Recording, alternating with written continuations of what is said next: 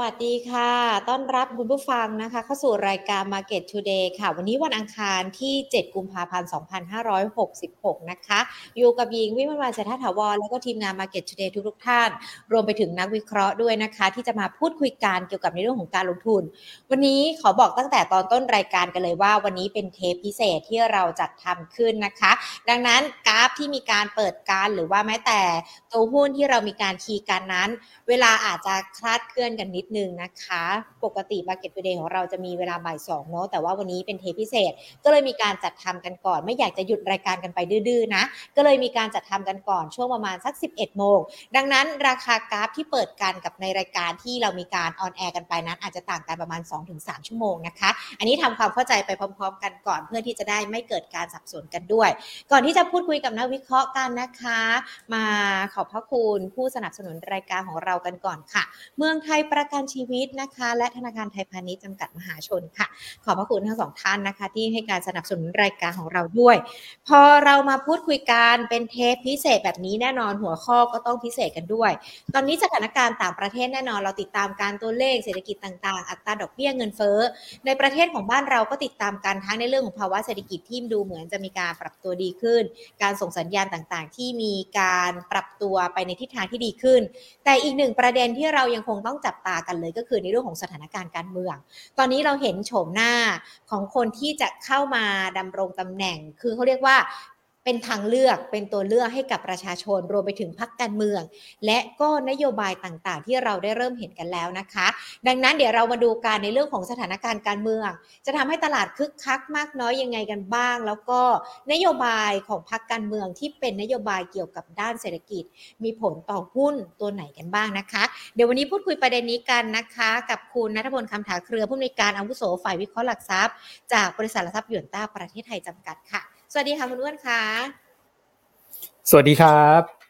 ค่ะวันนี้มาชวนคุยประเด็นในเรื่องของสถานการณ์ที่เกิดขึ้นในบ้านเราโดยเฉพาะสถานการณ์การเมืองละกันเนาะเพราะว่าถ้ามองกันทั้งภาพรวมเศรษฐกิจตัวเลข ดอกเบี้ยเงินเฟ้อ การจ้างงานต่างๆ ก็ยังคงเป็นไปในทิศทางที่เราเนี่ยคอยดูแล้วก็คาดการณ์กันไว้ด้วย แต่พอสถานการณ์การเมืองแน่นอนเราเริ่มเห็นทั้งนโยบายพักต่างๆ โฉมหน้าของคนที่จะเข้ามาชิงตำแหน่งกันแล้ว เพื่อที่จะพัฒนาประเทศให้ดีขึ้น ความคึกคักนี้ส่งต่อมายังตลาดหุ้นไทยยังไงกันบ้างหรอคะครับก็ต้องบอกว่าถ้ามองในแง่ของภาพรวมการเคลื่อนไหวครับ จริง ๆแล้วตั้งแต่ต้นปีที่ผ่านมาเทียบกันนะครับ ฝั่งสหรัฐฝั่งยุโรปเนี่ยหุ้นเขาขึ้นได้ดีกว่านะครับโดยเฉลี่ยเนี่ยเขาปรับตัวเพิ่มขึ้นไปเนี่ยประมาณสัก 6-7% แต่ของไทยเนี่ยทรงๆเลยนะครับในเดือนมกราก็ดูเหมือนไม่ค่อยดีนะไหนบอกว่าการเลือกตั้งน่าจะหนุนประเทศไทยได้นะครับ แต่ต้องย้อนไปในปีที่แล้วนะครับ ปีที่แล้วเนี่ยในช่วงที่เขาแย่กัน เราก็มาดีในช่วงปลายปีนะครับ เพราะว่าก็จะมีประเด็นเรื่องของการผ่านกฎหมายลูกในในแง่ของการเลือกตั้งเนี่ยเป็นระยะนะครับ มีประเด็นเรื่องของอการย้ายพัก เริ่มมีการย้ายพรรคแล้วก็สะท้อนให้เห็นภาพว่าการเมืองเริ่มใกล้การเลือกตั้งเริ่มใกล้เข้ามานะครับแล้วก็จริง ๆ แล้วถ้าเกิดเราเทียบกับภูมิภาคเอเชียเนี่ยต้องบอกว่าในเดือนมกราตลาดหุ้นส่วนใหญ่ก็ปรับตัวลงไปนะครับคือตลาดที่ outperform ในปีที่แล้วเนี่ยไม่ลงก็ดีแล้วนะเพราะว่าส่วนใหญ่เขาปรับตัวลงกันนะครับตลาดที่แบบยืนแข็งๆเนี่ยตั้งแต่ต้นปีก็ก็ลงนะครับมีตลาดหุ้นไทยเนี่ยที่ยังพอประคับประคองได้ก็เลยมองว่า ปัจจัยเรื่องของการเลือกตั้งเนี่ย เราคิดว่าก็น่าหนุนแหละนะไม่งั้นเนี่ยตลาดหุ้นไทยก็คงจะล่วงตามเขาไปแล้วนะครับ อันนี้มันก็สะท้อนภาพไปเห็นถึงความคึกคักที่เกิดขึ้นนะครับผมขออนุญาตแชร์สไลด์นิดนึงแล้วกันนะครับว่าในแง่ของการเลือกตั้งนะครับ คุณหญิง คือถ้าเกิดเรามองภาพเนี่ยตอนนี้เราอยู่กระบวนการไหนนะครับกฎหมายในแง่ของการเลือกตั้งเนี่ยเสร็จเรียบร้อยหมดแล้ว นะครับ คืออันนี้เป็นความเห็นที่ไปเชื่อมโยงกับการลงทุนเท่านั้นนะครับ ส่วนเรื่องของกฎหมายเลือกตั้งรายละเอียดเป็นยังไงนะครับ แล้วก็ยุบสภาหรือว่าจะเลือกตั้งเมื่อไหร่อันเนี้ยนักลงทุนอาจจะต้องไปช่วยกันคาดการณ์แล้วกันนะครับ เพราะว่านักวิเคราะห์ก็คาดการณ์กันไม่ค่อยถูกนะเรื่องของการเมืองไทยนะครับ แต่เอาเป็นว่าตอนนี้มีความพร้อมในแง่ของการเลือกตั้งนะครับ ผมให้ดู 2 ด้านนะครับ ด้านหนึ่งก็คือ ในฝั่งของรัฐบาลเองนะครับ รัฐบาลเนี่ยออกมาพูดในท้ายการประชุมครมครั้งที่แล้วนะครับว่าได้มีการพูดคุยกับกกตแล้วนะฮะแล้วก็น่าจะกฎหมายหรือว่ากฎระเบียบ จริง ๆ กฎหมายเสร็จแล้ว หลังจากนี้ก็คือเรื่องของกฎระเบียบในการเลือกตั้งมากกว่านะครับ คิดว่าน่าจะเสร็จในช่วงปลายกุมภาพันธ์นะครับ ปลายเดือนนี้นะฮะแล้วก็ เรื่องของเนี่ยครับในฝั่งของกกตเนี่ยเขาก็จะมีการเตรียมความพร้อมในการตั้งผู้อำนวยการเขตเลือกตั้ง หลังจากที่มีการแบ่งเขตไปเรียบร้อยแล้วเนี่ยก็น่าจะมีการคัดเลือกแล้วก็แต่งตั้งกันได้เสร็จกลางเดือนมีนาคมนะครับนั่นหมายความว่าตั้งแต่กลางมีนาคมเป็นต้นไปเนี่ยมีความพร้อมในการเลือกตั้งสูงมาก ใช้คำว่าความพร้อมในการเลือกตั้งนะครับ ไม่ใช่ความพร้อมในการยุบสภานะก็แปลว่าการยุบสภาเนี่ยก็มีโอกาสที่จะเกิดขึ้น ค่ะ ใช่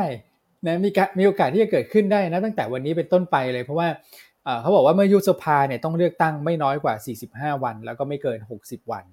ถ้านับจากวันที่ 1 กุมภาคือนับจากต้นเดือนกุมภาไปเนี่ยนะครับกลางเดือนมีนา ก็แปลว่ามีความพร้อมในแง่ของการเลือกตั้งละนะครับ แล้วกกตก็กระบวนการของเขาเนี่ยก็ค่อนข้างที่จะเอื้อซะด้วยนะครับ หลังจากนี้เนี่ยผมเลยคิดว่าเราต้องจับตาเรื่องของการเลือกตั้งแล้วว่ามีโอกาสเหมือนกันที่จะเกิดขึ้น เร็วกว่ากำหนดการเดิมคือวันที่ 7 พฤษภาคมนะครับเราไม่เชื่ออยู่แล้วว่ารัฐบาลจะปล่อยให้อยู่ครบเทอมนะครับเพราะว่าจริง ๆ เราเคยทำสถิติมาแล้วรัฐบาลที่อยู่ครบเทอมเนี่ยมีน้อยครั้งมากนะครับส่วนใหญ่ก็เลือกที่จะยุบสภาเพื่อเลือกตั้งใหม่ ยิ่งกฎหมายฉบับใหม่เนี่ยบอกว่ายุบสภาแล้วคนที่จะมาลงสสสังกัดพรรคการเมืองแค่ 30 วัน ก็สามารถที่จะลงสสได้แล้วเนี่ยมันค่อนข้างที่จะเอื้อ เมื่อเทียบกับการปล่อยให้หมดอายุแล้วต้องสังกัดถึง 90 วันมันมันไม่ทันนะครับ ก็เลยคิดว่าตอนนี้เราเห็นอย่างพักใหม่ยกตัวอย่างนะพักท่านนายกเนี่ยรวมไทยสร้างชาติก็ยังไม่ค่อยมีบิ๊กเนมเข้าไปเท่าไหร่นะครับแล้วถ้าเกิดเกินวันที่เราคุยกันเนี่ยเขาสังกัดไม่ทัน 90 วันแล้วถ้าเกิดยึดวันที่ 7 พฤษภานะก็แปลว่าน่าจะยุบคราวนี้พอยุบเนี่ยสถิติต้องมาแล้วค่ะอ่านะครับ ก็ เราไม่ทราบได้ถูกไหมฮะอย่างที่เรียนว่ายุบสภาเมื่อไหร่แต่ เมื่อไหร่ก็ตามที่ยุบสภาแล้วมีการกำหนดวันเลือกตั้งชัดเจนเนี่ยนักลงทุนสามารถใช้ตารางนี้ได้นะครับว่าเซ็นดิ้งเด็กมักปรับตัวเพิ่มขึ้นก่อนที่จะมีการเลือกตั้งนะครับประมาณเออก่อนก่อนวันเลือกตั้งเนี่ยประมาณสัก 2%ในช่วง 2 สัปดาห์ก่อนเลือกตั้ง อันนี้คือช่วงเวลาที่ดีที่สุด ถ้าเกิดว่าคุณจะซื้อหุ้นก่อนเลือกตั้งนะครับอย่างเช่นวันที่ 7 พฤษภาเลือกตั้งเนี่ยคุณก็ย้อนมา ก่อนหน้านั้น 2 สัปดาห์นะครับ แล้วคุณก็ซื้อไปนะคิดอะไรไม่ออกก็อาจจะซื้อกองทุน SET50 ไปคุณก็เนี่ยฮะค่าเฉลี่ยทางสถิติก็คือประมาณสัก2%นะครับแต่ถ้าเกิดว่าดูตารางนี้แล้วเนี่ยกลุ่มที่เด่นเนี่ยคือกลุ่มธนาคารพาณิชย์ กลุ่มขนส่ง กลุ่มสื่อสารนะครับจริง ๆ กลุ่มค้าปลีกกลุ่มพวกบันเทิงเริงใจอย่างเงี้ยมีเดียก็มาเหมือนกันนะแต่ว่าเราเอาขึ้นหน้าจอได้ไม่หมดนะครับ แล้วก็หลังเลือกตั้งบางคนบอกว่าเอาซื้อก่อนเลือกตั้ง แล้วต้องขายตอนไหนนะฮะขายนู่นเลยครับ พอหลังเลือกตั้งไปแล้วเนี่ยเขาจะมีการแรนลี่ขึ้นไปที่เราเรียกกันว่า election rally นะครับขึ้นไปประมาณสัก 5%หลังจากการเลือกตั้งไปแล้ว 1 เดือนอ่านะครับเพราะฉะนั้นช่วงเวลาในการเลือกตั้งเนี่ย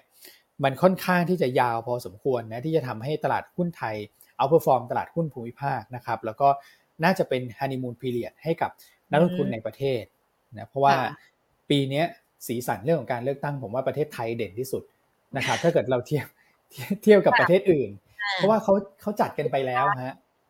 เออเขาจัดกันไปแล้วของไทยเนี่ย คือปีนี้มีแค่ประเทศไทยแล้วก็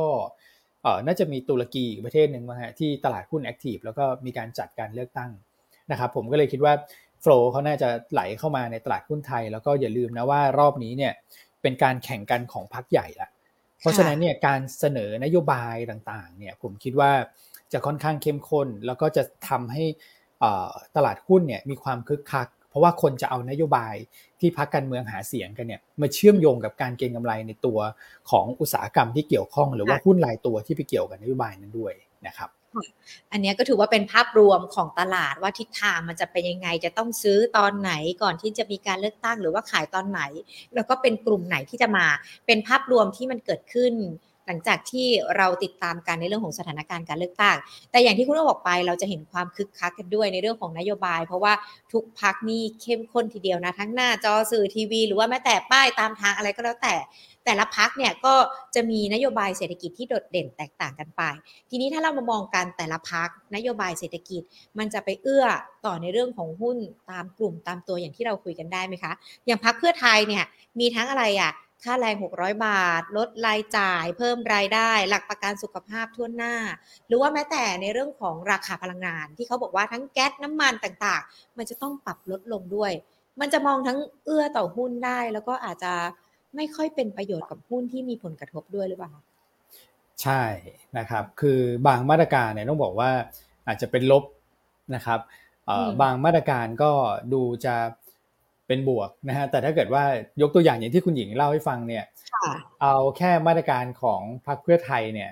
นะครับ ตลาดทุนตกใจนะคำว่าตกใจเนี่ยแสดงว่าดูแล้วน่าจะเป็นปัจจัยกดดันซะมากกว่านะครับ คือต้องบอกว่าสไตล์การออกนโยบายเนี่ย จะไม่ค่อยเหมือนกันในแต่ละพักนะครับ อย่างถ้าเกิดเราพูดถึงพักเพื่อไทยเอาคุณหญิงยกตัวอย่างมาก่อนเนี่ยนะครับผมมองว่าพักเพื่อไทยเนี่ยจะเน้นเรื่องของระบบเศรษฐกิจฐานราก ซึ่งเป็นจุดขายของเขาอยู่แล้วนะครับเพราะฉะนั้นเนี่ยเขาจะออกนโยบายที่ค่อนข้างจะเอาใจประชาชนในวงกว้างนะครับ ซึ่งแบบนี้ไม่เป็นผลดีกับต้นทุนของแต่ละบริษัท แต่เป็นผลดีกับเรานะ นะฮะเพราะว่าอย่างค่าแรงที่โอ้โหประกาศเปรี้ยงออกมาเนี่ยหกร้อยบาทนะครับแล้วก็ปริญญาตรีไปสองหมื่นสองหมื่นห้าอะไรอย่างเงี้ยเนี่ยผมคิดว่ามันกระทบต้นทุนอย่างหลีกเลี่ยงไม่ได้นะครับแล้วก็เป็นคือต้องบอกว่าพอเขาประกาศนโยบายอันนี้มาเนี่ยมันครอบคลุมจริงนะครับ คือครอบคลุมแน่นอนเรื่องของกำลังแรงงานเนี่ยทุกคนได้ประโยชน์หมดนะครับ แต่ว่าหุ้นตกเลยนะครับ ตอนนั้นเนี่ยเพราะว่า คนหนึ่งก็คือกระแสพรรคเพื่อไทยมาแรงด้วยนะตอนที่ประกาศนโยบายออกมา แล้วก็คนก็พึ่งผวากับเรื่องของการปรับค่าแรงขั้นต่ำประมาณสัก 5%ขึ้นไปในช่วงตุลาปีที่แล้วเองนะครับแล้วจะต้องมาขึ้นอีกแล้วเหรอนะครับแต่ว่าเขาก็มาชี้แจงว่าเออมันเป็นนโยบายที่ตลอดอายุของเขา 4 ปีที่เขาจะค่อยๆ ปรับขึ้นไปเรื่อยๆนะครับแต่ผมก็มองว่าเรื่องของการปรับขึ้นค่าแรงไม่ง่ายหรอก นะครับเพราะว่ารัฐบาลที่ผ่านมาก็ทำให้เห็นแล้วว่า มันก็จะมีหลายประเด็นเหมือนกัน แล้วถ้าเกิดการปรับขึ้นแรงๆพรรคเพื่อไทยก็เคยโดนนะครับว่ามันมีผลกระทบกับเรื่องของกำไรของบริษัทจดทะเบียนด้วยนะครับ อันนี้ก็เป็นคือผมว่าตอนนี้นโยบายจะออกมาเป็นภาพกว้างซะมากกว่า อย่างพลังประชารัฐเขาก็ยังยืนนโยบายเดิมของเขาเกี่ยวกับเรื่องของบัตรสวัสดิการแห่งรัฐนะครับพรรคเพื่อไทยก็เหมือนกับไกลๆว่ายืนนโยบายเดิมเหมือนกันนะ นะครับ ส่วนพรรคก้าวไกลเองเนี่ยนโยบายของเขาก็อาจจะเป็นในแนวของการเมืองซะมากหน่อยนะครับพรรคอื่นๆ ผมคิดว่าก็นโยบายอาจจะดูไม่ได้ไม่ได้เข้มข้นนะเท่าที่ผมตามนะพรรคอื่นๆ อย่างเช่นพรรคโหแต่กลัวพูดชื่อพรรคผิดนะมีหลายพรรครวมไทยหูคุณตาประชาธิปัตย์อาแต่ประชาประชาธิปัตย์ลืมไปว่าเออเคยเป็นพรรคใหญ่ ประชาธิปัตย์ก็จะเน้นเรื่องของภาคการเกษตร ซึ่งก็เป็นทางที่เขาถนัดนะครับ แล้วก็พรรคไทยสร้างไทยอย่างไทยสร้างไทย อะไรอย่างเงี้ยก็จะเป็นแบบนโยบายเศรษฐกิจระดับที่คล้ายๆ กับพรรคเพื่อไทยแหละนะเพราะว่าเป็นการแตกพรรคออกไป แต่ผมคิดว่าอันนี้เป็นสีสันแล้วกันนะสำหรับพรรคภูมิใจไทยนะครับ แล้วก็ดูจะเหมือนเข้าใจตลาดทุนเหมือนกันนะครับว่า เออมีหุ้นที่เกี่ยวข้องในในทุกนโยบายที่เขาประกาศออกมาเลยคือนี้ผมยกตัวอย่างเฉยๆนะครับว่า หลังจากนี้เราน่าจะเห็นนโยบายในลักษณะแบบนี้มากขึ้นนะครับ แล้วก็พรรคภูมิใจไทยเขาก็ใช้คำว่าเขาเข้าใจแล้วกันนะครับ ก็อันแรกเนี่ยดู concept นะฮะภูมิใจไทยพูดแล้วทำนะครับ เพราะว่าเขาก็เคยสร้างความสั่นสะเทือนในในตลาดทุนมาแล้วเกี่ยวกับเรื่องของกัญชงกัญชา แล้วก็ทำให้หุ้นที่เกี่ยวข้องเนี่ยคึกคักกันอยู่ ช่วงใหญ่ๆเลยนะครับ คราวนี้เขาก็มีสีสันนะนโยบายของเขาเนี่ยนะฮะตอนนี้ก็จะมาอีกแล้วฮะหลังคาโซลาร์เซลล์นะครับติดฟรีนะครับ แล้วก็แต่คุณไม่ได้ค่าค่าค่าไฟนะ คือ คือติดฟรีแต่ว่าใน concept ผมก็ไม่รู้เป็นยังไง แต่ว่าถ้าเกิดมาให้ติดฟรีเนี่ยผมเคยศึกษาแล้วนะครับเราก็จ่ายค่าไฟแหละ แต่ว่าจ่ายค่าไฟถูกลง เพราะว่าเราได้เรื่องของโซล่ามาชดเชยอย่างเช่นเราเคยจ่ายค่าไฟเดือนละหนึ่งพันก็อาจจะเหลือแบบเดือนละหกเจ็ดร้อยอะไรอย่างเงี้ยนะครับ แต่ว่าติดฟรีอ่าส่วนค่าไฟเอ่อส่วนไฟที่เหลือเนี่ยเวลาขายคืนก็เขาก็จะให้คนกลาง ไปไปคนแบบเน็ตกันไปอะไรเงี้ยนะครับมอเตอร์ไซค์ไฟฟ้านะครับ ก็ผมคิดว่าอันนี้ก็ต้องมาแหละนะมอเตอร์ไซค์ไฟฟ้านะครับเพราะว่าหลายส่วนก็สนับสนุนเนี่ยฟอกไตฟรีอย่างเงี้ยเพราะว่าเขาเคยทำสาธารณสุขมาก่อน แล้วฟรีเนี่ยทุกอำเภอนี่คือเรื่องใหญ่นะเรื่องใหญ่มากนะเพราะว่าไม่ว่าจะเป็นฟอกไตนะครับ หรือว่ารักษามะเร็งเนี่ยฉายรังสีเนี่ยต้องบอกว่ามีแค่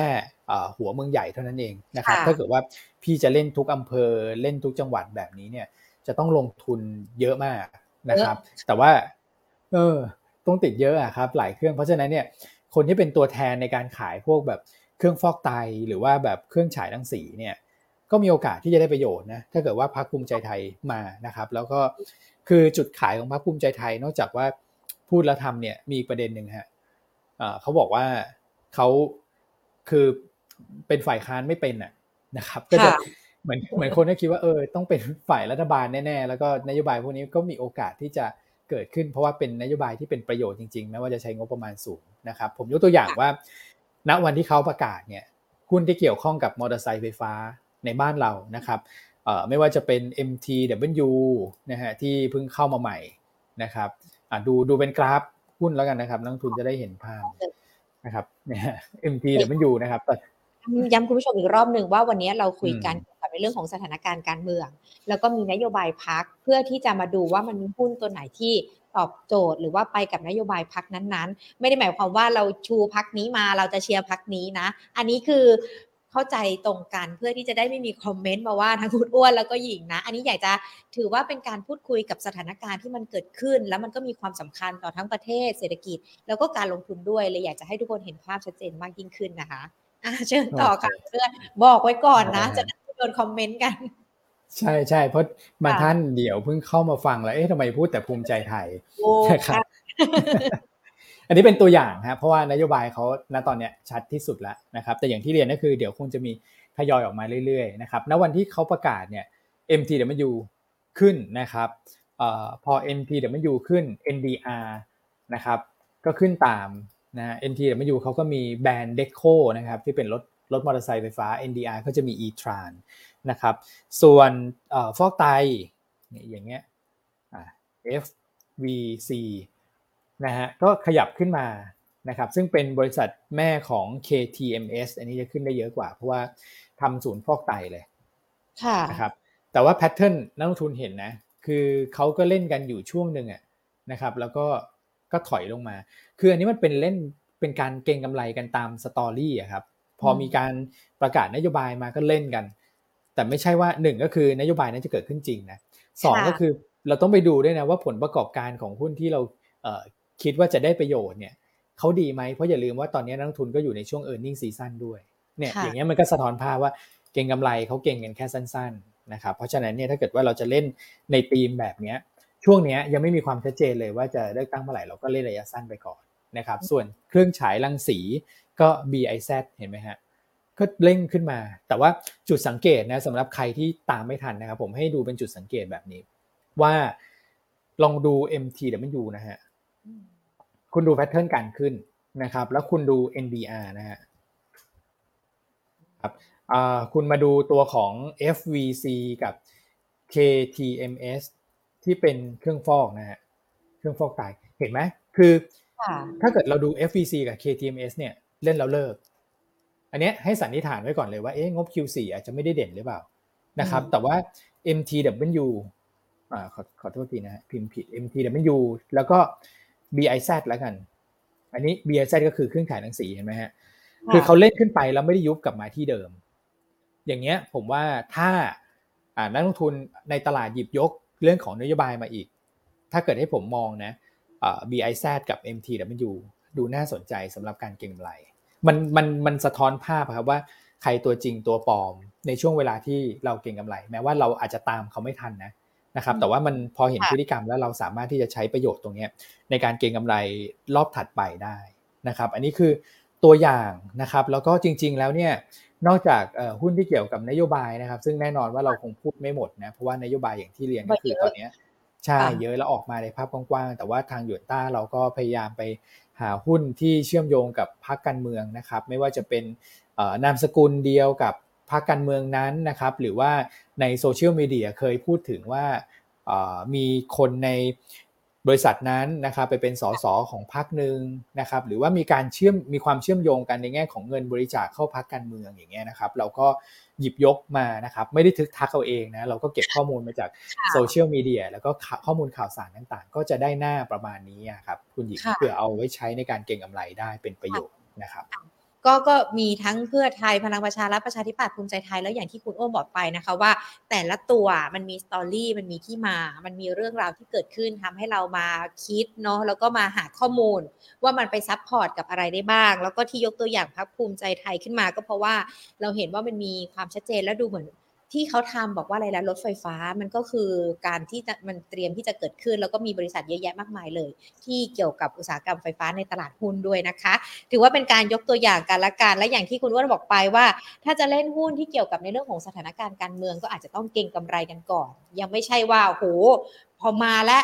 ซื้อเลย เพราะเรายังไม่รู้ว่านโยบายจะทำได้จริงหรือเปล่าอย่างที่พูดกันไว้ด้วยนะคะ ก็ถือว่าเป็นคำแนะนำงั้นคุณอ้วนทิ้งท้ายกันดีกว่าสำหรับใครที่บอกว่าเนี่ยพอฟังแบบนี้แล้วก็อยากจะไปเขาเรียกว่าเก็งกำไรในหุ้นเกี่ยวกับในเรื่องของสถานการณ์การเมือง นอกจากดูนโยบายกันแล้ว ดูผลประกอบการของบริษัทที่จะเลือกกันแล้วด้วยนะคะ มันจะต้องมีการพิจารณาอะไรกันอีกด้วยไหมคะเพื่อเป็นทางเลือกสำหรับนักลงทุนที่ชอบเล่นหุ้นตามสตอรี่ที่เกิดขึ้นในช่วงนั้นนะคะ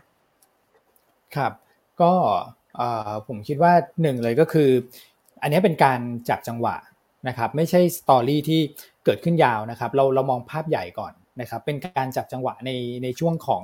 อการเลือกตั้งเท่านั้นเองนะครับซึ่งผมเชื่อว่าถ้าเกิดในช่วงที่มีการเลือกตั้งเนี่ยตลาดหุ้นขึ้นนะครับหุ้นหลาย ๆ ตัวคือหุ้นจะขึ้นมากกว่าลงแหละนะครับเพราะฉะนั้นเนี่ยสิ่งแรกก็คืออยากให้นักลงทุนเนี่ย ใช้จังหวะนั้นในการปรับพอร์ตการลงทุนนะครับ คือทุกครั้งที่มีรอบหุ้นขึ้นแรงๆ คือตลาดขึ้นแรงๆ หรือว่าตลาดลงแรงๆอะผมจะบอกนักลงทุนเสมอว่า อันนั้นคือโอกาสในการปรับพอร์ตนะครับ เวลาตลาดหุ้นขึ้น เราก็ไปดูนะครับว่าหุ้นตัวไหนที่เราเคยติด แล้วเราก็รู้สึกไม่ค่อยชอบเขาศึกษาพื้นฐานเราไม่ค่อยไม่ไม่รู้สึกว่าไม่ประทับใจแต่ติดหุ้นอยู่ อันนั้นก็คือโอกาสในการออก นะครับของหุ้นตัวนั้น แล้วเราก็จะได้หมุนไปหาตัวที่ที่ถูกใจ อันนี้คือเรามองว่าเป็นโอกาสภาพใหญ่อันที่ 1 ในการปรับพอร์ตการลงทุนนะครับ อันที่ 2 ก็คือให้พึงระลึกไว้เสมอว่าเวลาเราเก็งกำไรด้วย story อะไรนะครับอพอ story นั้นจบแล้ว เราก็ต้องจบเหมือนกันนะครับ ไม่ใช่ว่าสมมุติเราถือหุ้นที่เกี่ยวข้องกับเรื่องของการเมืองการเลือกตั้ง นะครับหุ้นที่ได้ประโยชน์จากเรื่องของการเลือกตั้งเรื่องของนโยบายต่างๆ แล้วก็พอเขาเลือกตั้งจบไปแล้วพรรคนั้นเผลอๆไม่ได้เป็นรัฐบาลด้วย เป็นฝ่ายค้านแต่คุณยังถือหุ้นตัวนั้นอยู่เนี่ย อันนี้มันอาจจะคือต้องไปว่ากันที่ fundamental แต่ว่านึกออกใช่ไหมครับ ตอนเข้าคุณเข้าด้วย story เรื่องของการเลือกตั้ง แต่พอจะออกเนี่ยคุณไปวิ่งหา fundamental มันมันขัดแย้งกันแล้วนะครับ เพราะฉะนั้นเนี่ยถ้ามันไม่ใช่อย่างที่เราคิด story นี้จบไปแล้ว เราก็ต้องปล่อยเหมือนกัน นะครับแล้วก็เป็นเป็นเรื่องของเรื่องของการเก็งกำไรระยะสั้นมากกว่านะครับคงไม่ได้ไปมองถึง fundamental แบบเชิงลึกมากนะครับแต่ว่าทั้งนี้ทั้งนั้นเนี่ยหุ้นที่ปัจจัยพื้นฐานดีนะครับแล้วก็จะได้ประโยชน์จากเรื่องของนโยบายต่างๆเนี่ยก็มีเหมือนกันนะครับนักทุนก็ไปติดตามข้อมูลเพิ่มเติมนะครับจริงๆของยนต้าเนี่ยเราก็มีการทำเป็น Special Report ซีรีส์การเมืองเนี่ยมาค่อนข้างเยอะเหมือนกันนะครับก็สามารถไปติดตามในเว็บไซต์ของทางหยวนต้าได้นะครับ เราก็จะบอกมาเรื่อยนะครับ ว่าสถานะการเมืองตอนนี้เป็นยังไง เรามองยังไง ในแง่ของการเมืองเชื่อมการลงทุนนะครับแล้วก็จะมีหุ้นชุดไหนบ้างที่เราคิดว่าน่าจะได้ประโยชน์ อันนี้คือหุ้นเก็งกำไรจ๋าเลยนะ แต่ผมยกตัวอย่างนิดเดียวสั้น ๆ ว่า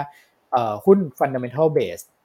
นะครับก็มีนะครับไม่ใช่เราเอาแต่แบบเออ story มานำอย่างเดียวนะ แต่ว่าเนี่ย อันนี้คือผมดึงมาจาก paper นะครับก็ฝากไปติดตามอย่างเงี้ยตัวใหญ่ ๆ ที่เชื่อมโยงเรื่องของการเมืองก็ก็ก็มีเหมือนกันนะครับ ก็ลองไปศึกษาเพิ่มเติมดูครับผมได้ ค่ะ ก็ศึกษาจากยวนต้านะคะ ที่มีบทวิเคราะห์กันด้วยนะคะ แล้วก็ติดตาม Market Today ที่คุณอ้วนมาเข้าพูดคุยกันด้วย ติดตามข้อมูลหลากหลายทางเพื่อที่จะทำให้เรานั้นการลงทุนได้เข้มข้น แล้วก็ประสบความสำเร็จมากยิ่งขึ้นด้วยนะคะ โดยเฉพาะหุ้นที่อาจจะมากับช่วงที่มีกระแสแบบนี้แหละ มันอาจจะต้องมีวิธีการลงทุนวิธีการเล่นที่แตกต่างออกไปกับหุ้นกลุ่มอื่น ๆ กันด้วยนะคะ วันนี้ขอบพระคุณคุณอ้วนมากๆเลยนะคะ พูดคุยกับ Market Today แล้วเดี๋ยวโอกาสหน้าพูดคุยกันอีกนะคะ ครับ ยินดีครับ สวัสดีครับ เอาละค่ะคุณผู้ชมขาวันนี้เราคุยกันเนี่ยถือว่าเป็นอีกหนึ่งทางเลือกแล้วกันสำหรับนักลงทุนที่สนใจ แต่อย่างที่คุณอ้นย้ำนะหุ้นที่มันมากับกระแสแบบนี้เราก็ต้องเก็งกำไรระยะสั้นกันด้วย แล้วก็ดูว่าเราเข้าเพราะอะไรแล้วเวลาที่เราออกเนี่ยมันจะต้องออกเพราะอะไรกันด้วยนะคะ ถือว่าเป็นอีกหนึ่งแนวทางอีกหนึ่งทางเลือกสำหรับทุกๆทท่านที่เข้ามาดูใน Market Today กันด้วยนะคะ ส่วน Market Today พรุ่งนี้ก็จะมาตามเวลาปกติแล้วนะคะ บ่าย2โมงถ้ายังไง ใครที่ยังไม่เป็นเพื่อนกันกด Subscribe ที่ YouTube นะคะ แล้วก็กดไลค์ที่ Facebook ของเรา Money and Banking Channel นะคะ จะได้ไม่พลาดในเรื่องของการลงทุนกันด้วยค่ะ วันนี้ลาการไปก่อนนะคะ สวัสดีค่ะ